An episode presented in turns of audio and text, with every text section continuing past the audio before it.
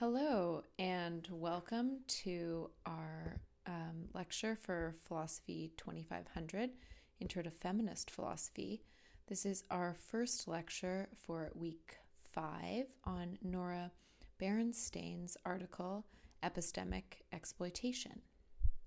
So, Nora Berenstain is an associate professor of philosophy, core faculty in women's gender and sexuality studies and co director of the intersectionality community of scholars at the University of Tennessee. Her work spans social and political philosophy, metaphysics of science, and feminist epistemology. Dr. Berenstain received her PhD in philosophy from the University of Texas, where her graduate work focused on the metaphysics of structures and the relationship between mathematics and the empirical world. Well, that sounds very cool. Her current work, and complicated, her current work explores the modal nature of interlocking systems of oppression. Dr. Berenstain also studies tools of epistemic oppression, such as structural gaslighting and epistemic exploitation, and interrogates the structural complicities of epistemologies with non accidental epistemic violence. And today, the paper that we're going to be discussing of hers is called Epistemic Exploitation from 2016. So let's dive right in. The paper starts with a great question What is epistemic exploitation? And Berenstain um, gives us a good description of epistemic exploitation at the beginning. So she says a number of things about it. It occurs when privileged persons compel marginalized persons to produce an education or explanation about the nature of the oppression they face. So, this is kind of the core definition of epistemic exploitation. And she goes on to say that it's a variety of epistemic oppression. Um, it involves unrecognized, uncompensated, emotionally taxing, and coerced epistemic labor.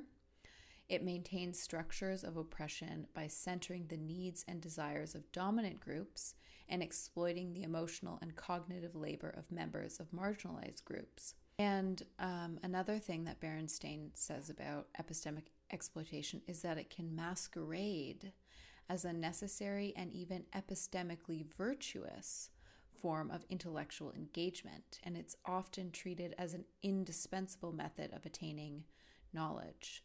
And I think we should keep this in mind as we go through the rest of the paper, this uh, last point in particular about the way these conversations can masquerade as necessary and even epistemically virtuous. So, we have an idea now of what epistemic exploitation is.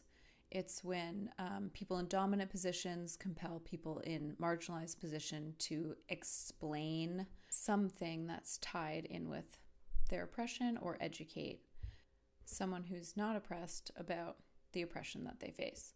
So the next section is well, what's exploitative about this epistemic exploitation? What makes this exploitation?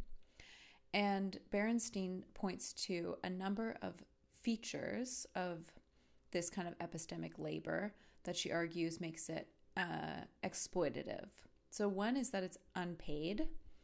And on top of being unpaid, it also has a cost, what Berenstain calls an opportunity cost. So, because you're putting your energy and your resources and your thought into answering these questions, then this energy is diverted from other things, other endeavors, and other thinking you could be doing. Um, so that's one thing that makes this exploitative. The other thing that makes this exploitative is what's called the double bind, which is a great feminist concept and, and a concept that is um, used other places and for uh, other examples. But we'll talk more about this um, idea of the double bind in Berenstain's work a little bit later. But in this section, she she's describing this double bind as being um, one of the things that makes this kind of epistemic labor exploitative. And a double bind um, is basically like encapsulating the expression "damned if you do, damned if you don't." So we'll give some more examples, but in this case, um, what Berenstain's talking about is the way that this this um, dem- these questions, these type of um, questions or uh, exchanges or conversations, dem- put the marginalized knower, the marginalized epistemic agent, into this position where they don't really have a choice and there's negative consequences. There are negative costs associated with taking either road. And then the last um, the last point that Berenstain makes about why this kind of epistemic labor is exploitative is the default skeptical response and this this idea of a default skeptical response and some of um, Berenstain's reasons for arguing against this default skeptical response is also covered a little bit later in this paper. So let's talk about the first one unpaid labor and opportunity costs.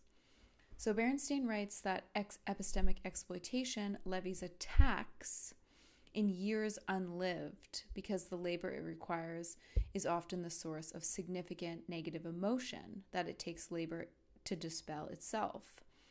And if anyone's had an experience where they have to have like some kind of awkward conversation, maybe you have to tell a stranger not to do something, you or maybe other kinds of conversations that are uncomfortable or very personal, you might know that that the way that it feels, the way that you have a rush of adrenaline, you might get kind of shaky or um, hot, and um, you know the these conversations are not just emotionally neutral, right? These conversations can come with a lot of emotion that then um, can be exhausting, can be absolutely draining.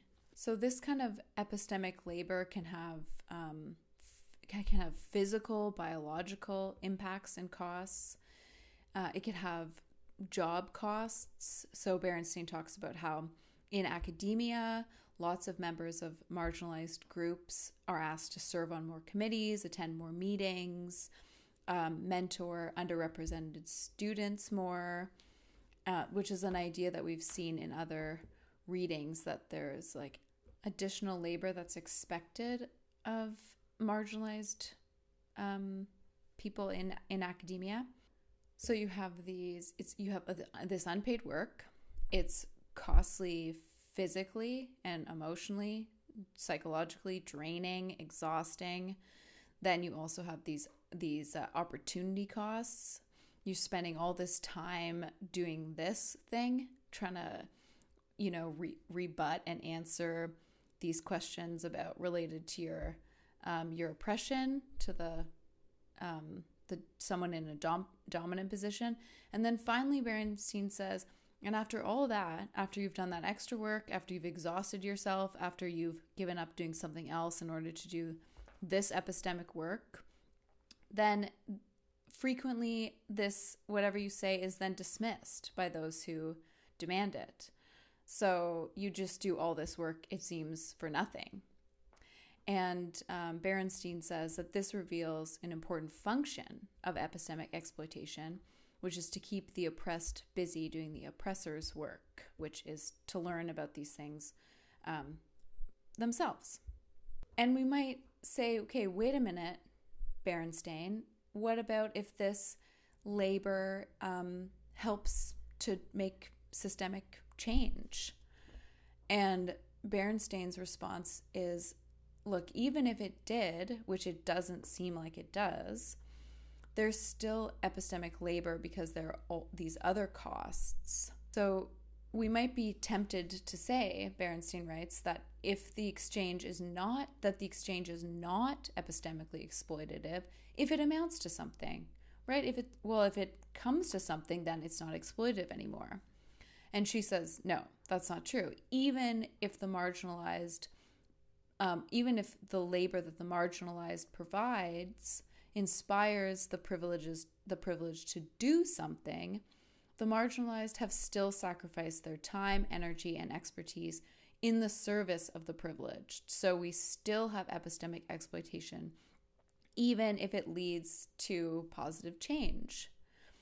And she writes the privileged receive social recognition from their newfound knowledge and self improvement in a way that's rarely given to marginalized persons who actually produce this knowledge.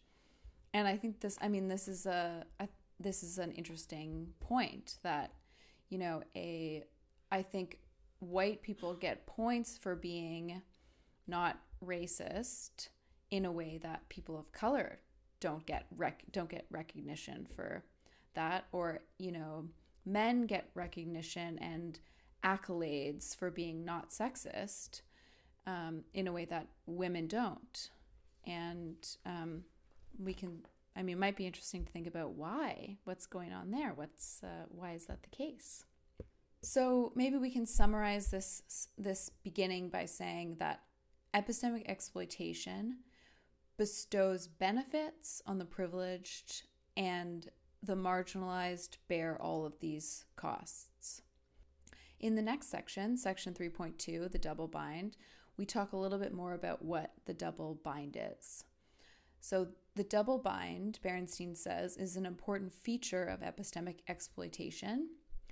And how it works in epistemic exploitation is to make either choice so you're there's this demand by someone in a dom position to explain something or defend something or expose something or justify something and the double bind is that the choice to respond or not really there's no good answer you're it's there's costs there are negative costs for you if you do answer if you do take up this demand this this call to defend something, and there are costs if you don't.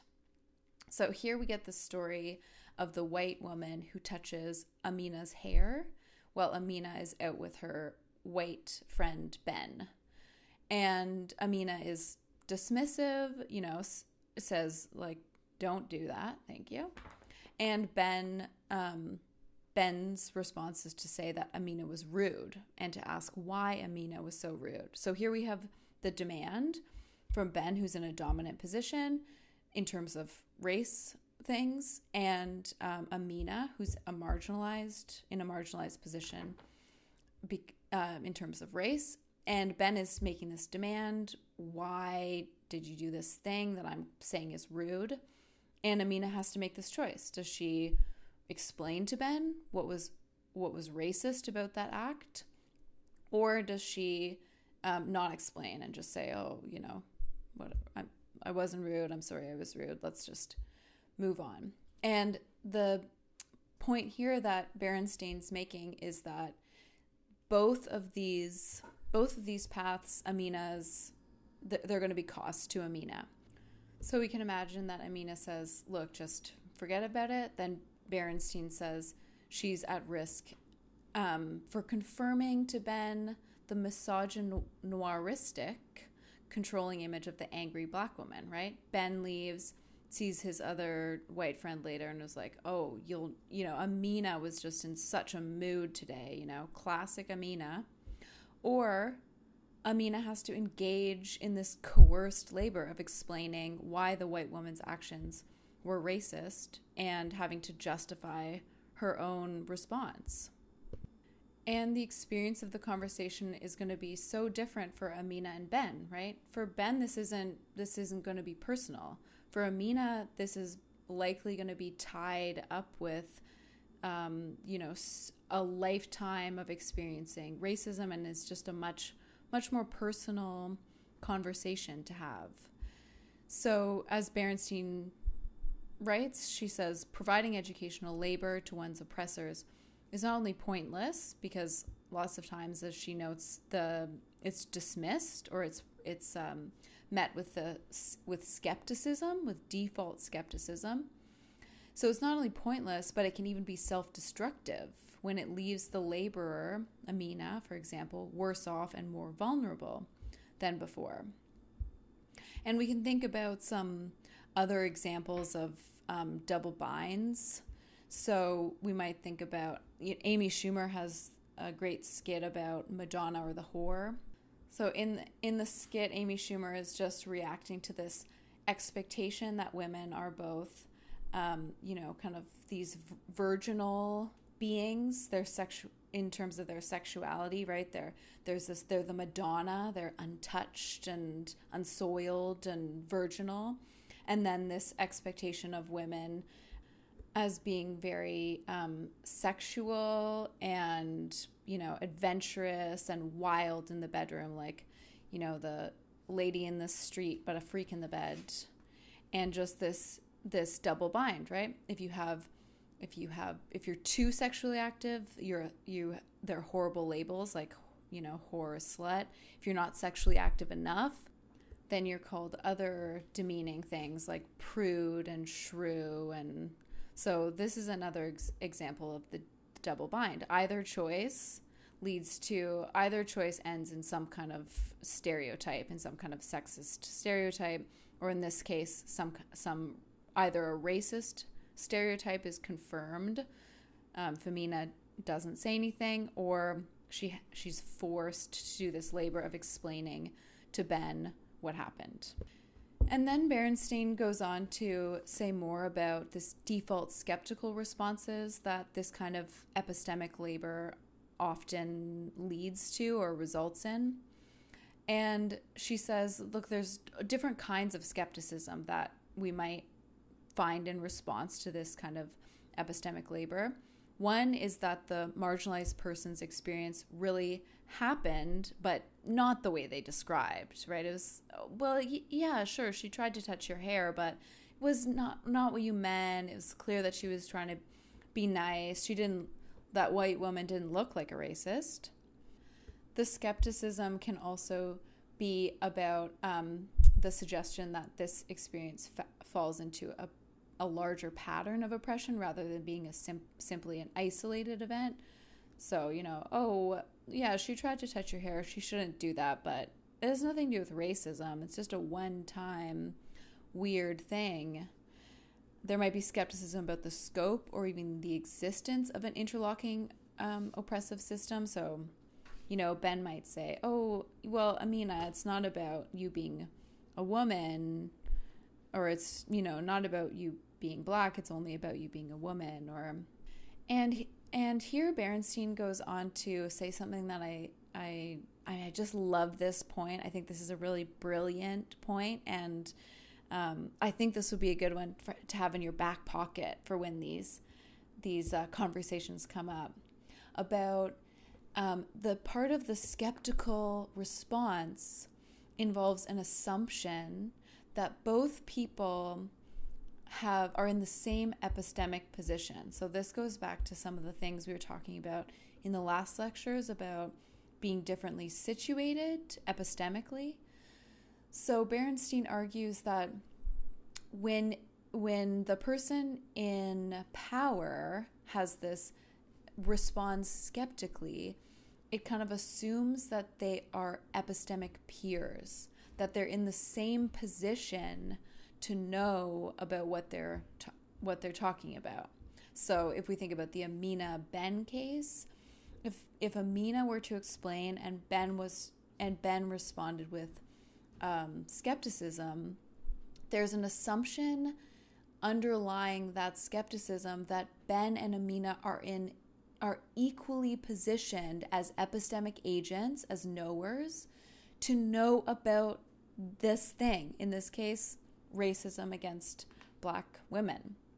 And and Berenstain's point is obviously Ben is not in the same position to know about these things, about the very thing that he's challenging Amina on. And Berenstain says even more than that, in the context where the privileged person has framed her opinion and the marginalized person's evaluation as being equally credible, the marginalized person bears a significant risk by failing to respond. And why? Why do, why is there this substantive risk to the marginalized person for failing to respond? And this is, you know, also what pushes this this is part of the double double bind because Berenstain says the default skepticism response is this uh, it's a response that's masquerading as substantive in in the argument. So it seems like it's a substantive challenge as opposed to a misunderstanding. So if there was a misunderstanding Berenstain argues then the pressure would be on the person who misunderstood to go understand.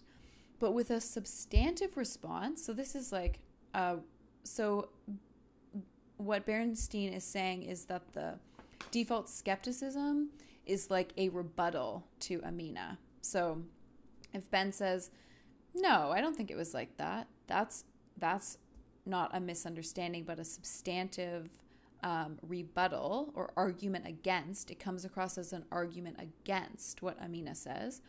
And where there's an argument against, then um, if Amina doesn't respond, the objection appears to be a credible one without response. So it weakens Amina's, uh, it makes Amina's reaction now um, wrong in a way. And being seen as losing the debate, further, Berenstain argues, can lead to a loss of credibility for the marginalized person who is likely already suffering from a credibility deficit because of these, because of um, the way we see different people as being knowers or not.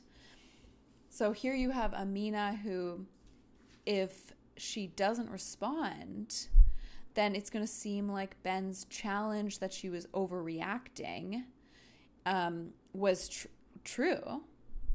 And she loses credibility. She affirms this stereotype um, and it seems like makes her seem like she was wrong, even if what is going on is just not wanting to explain to to white Ben, um, you know, her lifetime experience of dealing with racism.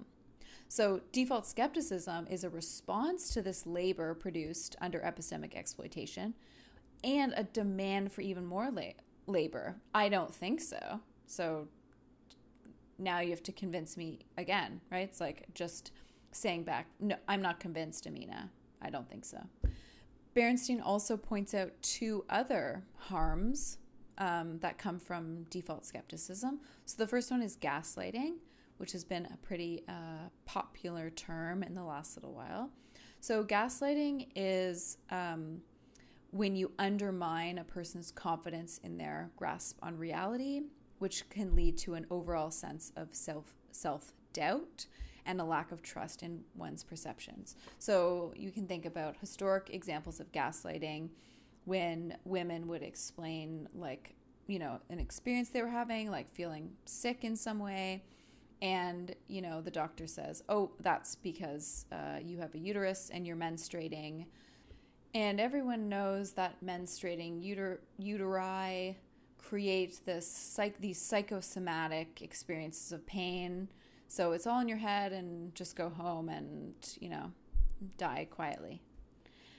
So that, that's an example of gaslighting. So where your confidence in your own grasp of reality is undermined and can lead to you know not not trusting your own experiences and perceptions.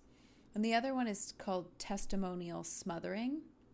And that's where the speaker starts to self silence themselves, so they um, they stop participating in risky conversations because they know that whatever they say isn't going to be in the person's not going to incorporate it into their views. They're not going to take them seriously. It's just going to be dismissed or met with this skepticism. So what's the point of doing all this work? I'm just going to self silence i'm just going to you know stop talking so, speaking of uh, stopping to talk, this let's end this lecture here, and we'll pick up the last couple of sections in lecture number two. See you there.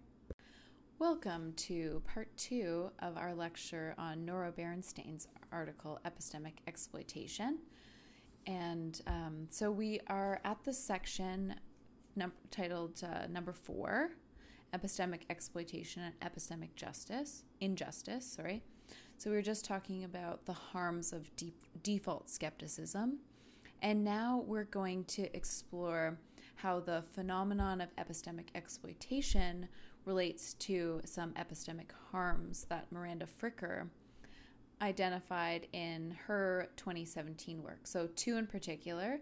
One is testimonial injustice, and the other one is one that we've already talked about um, in last week's lecture hermeneutical injustice.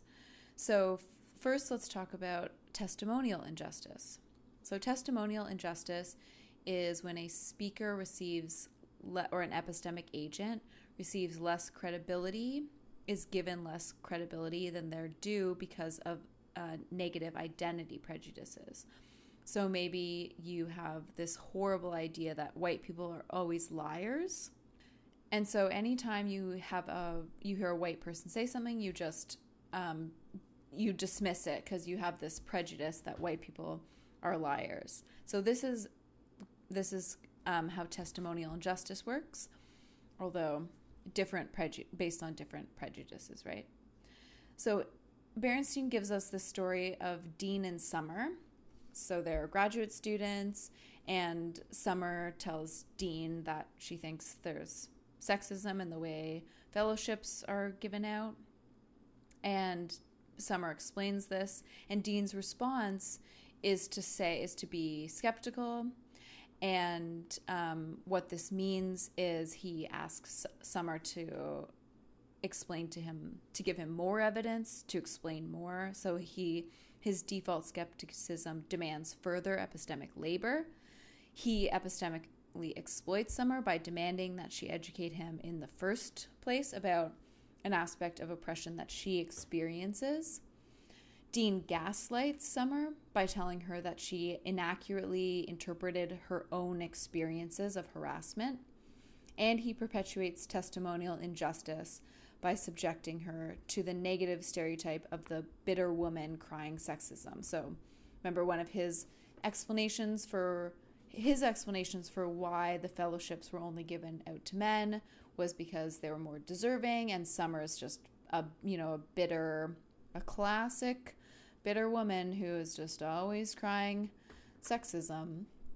So here we have in this in the summer and Dean example, we have a really good, concise example of all these kind of different uh, epistemic uh, injustices that that Berenstain is talking about about epistemic exploitation, about the harms of default skepticism, about how this leads to how this is a type of gaslighting and how this can involve testimonial injustice. And we have this point being made again of about epistemic peers, which um, I think is such a good point that you know when we're having these conversations about um, about uh, different types of oppression, that we're not we're not all we're not situated epistemically in in the same ways always.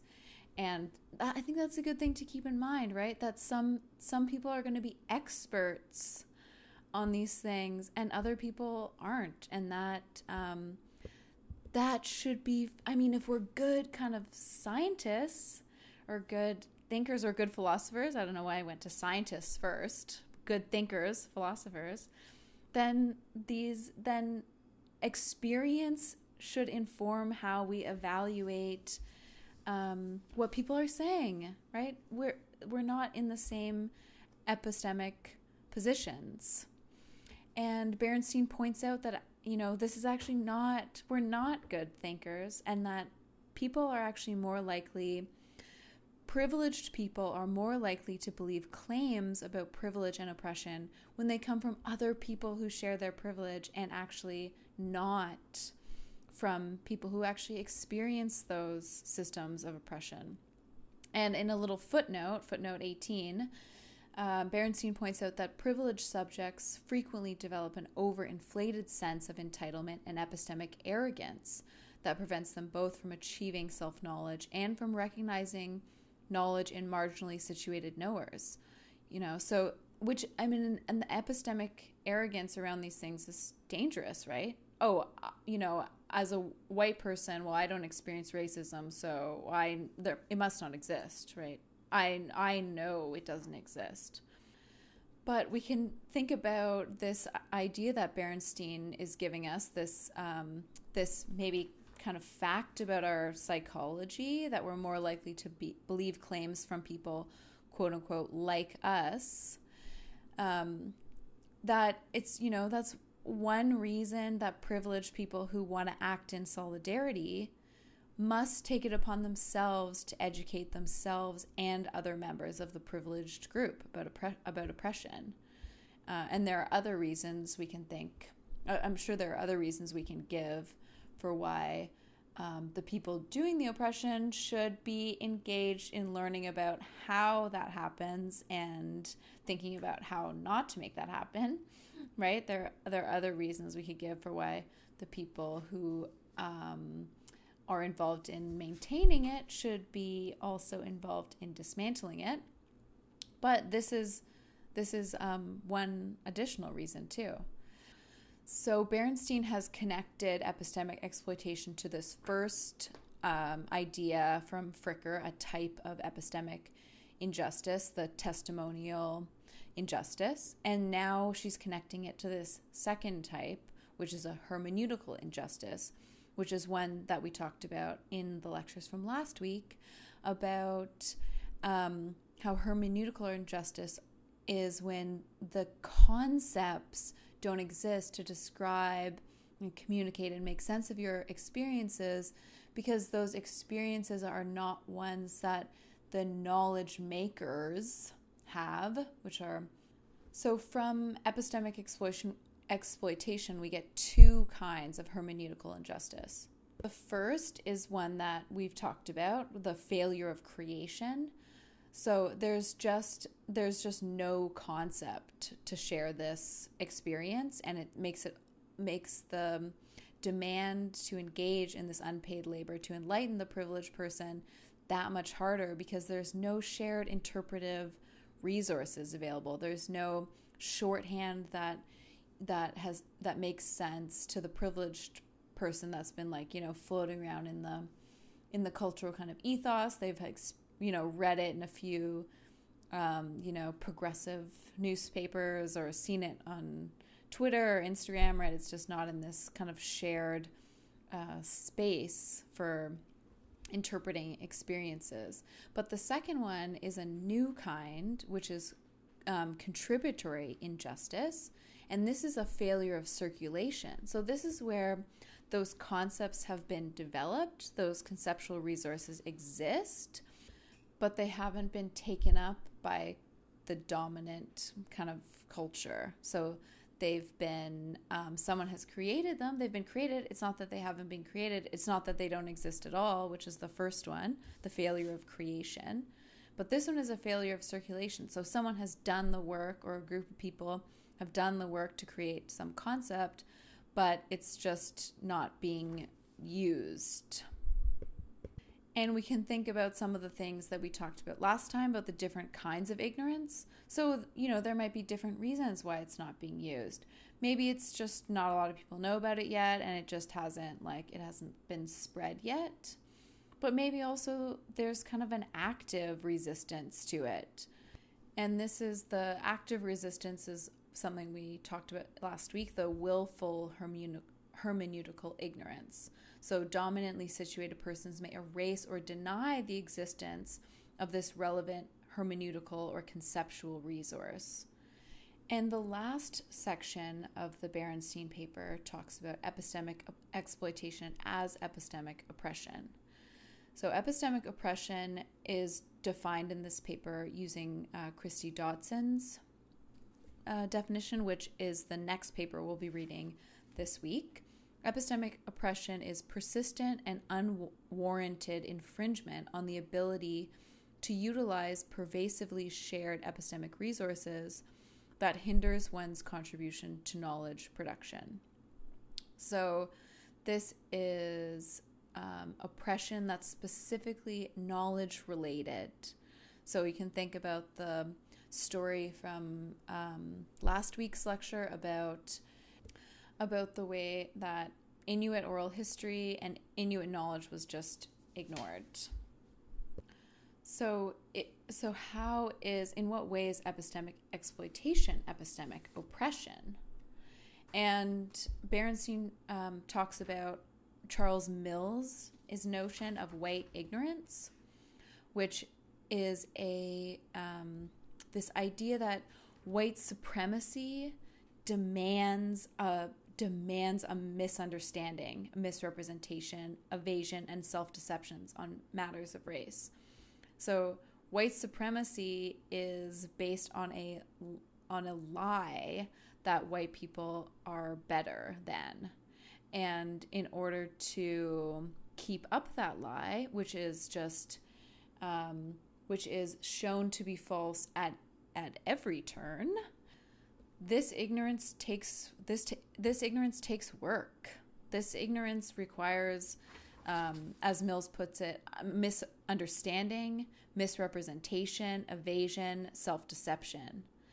So Berenstain writes that whites must maintain a coherent narrative of racism. For example, being solely located in the past, in the face, even in the face of omnipresent evidence to the contrary.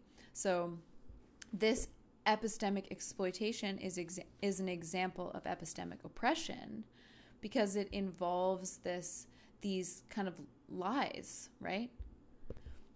One example of a lie that we can ima- that we can imagine, given what Berenstain has already talked about, and um, this idea of and her, and her idea of epistemic of this assumption of epistemic peers, right? This is a lie. This is a lie that that people are going to be equally positioned to to know about things like racism and sexism and other other types of oppressions that that we're epistemic peers. This that is not true. And Berenstain's pointing out that even though it's not true it's uh, seems to be an assumption in a lot of these and how a lot of these epistemically exploitative conversations go. So at the end of the article, Berenstain writes that, you know, in these situations, the dominantly situated are feigning engagement with the marginalized, but actually refusing to listen to them. So I think, you know, you can think of um, the way some people travel, I think is a good example of this. So, you know, sometime maybe you've had a conversation with a friend or someone who just recently traveled somewhere like South America or Southeast Asia, and they have come back with all of their stereotypes affirmed, and it doesn't seem like any of their experiences really kind of challenged those things, you know? It's like, oh, it was exactly what I thought. It was so backwards and everybody's so, you know, it's all these ancient customs or something. And what's, I think, especially can be especially problematic about these things is, you know, the traveling has gives this person this kind of sense that oh well they know they know in a different way. They went they saw for themselves. But really because that experience was um, you know curated in so many ways and they still were experiencing whatever they're experiencing through themselves through their own eyes through their own preconceptions, through their own biases, that they come home just with these things affirmed. And we can think, tie that back to the beginning point of Berenstain's that I really think is so great about how these conversations can masquerade as necessary and even epistemically virtuous forms of intellectual engagement. So one of the the ri- risky things about these conversations. I mean, and you know, add in the part that these conversations are kind of can be kind of forced or coercive in some way, right? Um, Amina either has to respond to Ben and defend herself and explain how this experience fits into a, a pattern she's experienced over her whole life of, you know, white people claiming her body in all these ways. Um, but, you know, if Ben is in this conversation not genuinely openly, which you know I think is a really hard thing to do, and um, and one and something that takes you know effort and work, and is um, for lots of reasons kind of small potato work compared to um, the work that Amina is being asked to do. But if what's really happening is this epistemic exploitation and then really not op- not not listening in a way that there's ever going to be change, right? It's just going to lead to this default skepticism, kind of like, you know, almost automatically. There's this risk that, you know, Ben leaves feeling, oh, you know, I've I've done the the virtuous thing. I in, engaged intellectually with Amina about racism, but I came out the victor. Amina is just so angry, it's hard to discuss things with her. So I think the end of this article really ties nicely with one of the earlier points about the different way the different ways that these conversations can masquerade as being, you know, types of conversations that they're not. And um, we'll finish there for the day, and I'll see you for our next lecture soon. Okay, bye.